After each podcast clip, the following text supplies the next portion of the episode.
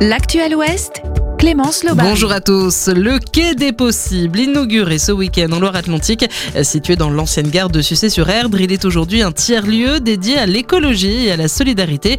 Il propose des ateliers et des animations avec pour thème de prédilection la transition écologique notamment. Le premier atelier, c'est jeudi sur le bien-être. La ville de Pornichet teste un nouveau piège anti-frelons asiatique, un piège qui doit protéger les abeilles. Ils ont été installés dans le jardin de 30 habitants de la commune. Alors ils sont composés d'une boîte en deux parties, une partie piège avec un maillage calibré pour retenir uniquement les frelons asiatiques. Sa particularité est donc de laisser s'échapper les abeilles notamment.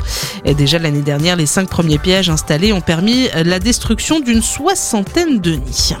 Cette initiative pour que les enfants n'aient plus peur de l'hôpital, l'hôpital d'Angers organise pour la dixième année une opération spéciale à partir d'aujourd'hui et jusqu'à vendredi. Ainsi, un nounours géant va accueillir les très jeunes patients. Un nounours qui lui aussi se fera examiner par les médecins.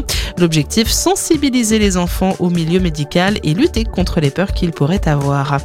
Ils se sont mobilisés ce week-end à Cholet pour demander la paix dans la bande de Gaza. Une soixantaine de personnes a manifesté samedi après-midi à l'appel du collectif Paix de Cholet. Les participants notamment allumaient des bougies en soutien au peuple gazaoui. Et la colère ne retombe pas pour les agriculteurs. Ils se mobilisent à nouveau cette semaine pour mettre la pression sur le gouvernement à cinq jours du début du salon de l'agriculture. Un convoi d'une cinquantaine de tracteurs s'est rendu à Marseille. Des actions également aujourd'hui à Dunkerque ou encore dans les Hautes-Pyrénées. On connaît les 14 communes finalistes de l'émission Le village préféré des Français, une émission diffusée sur France 3.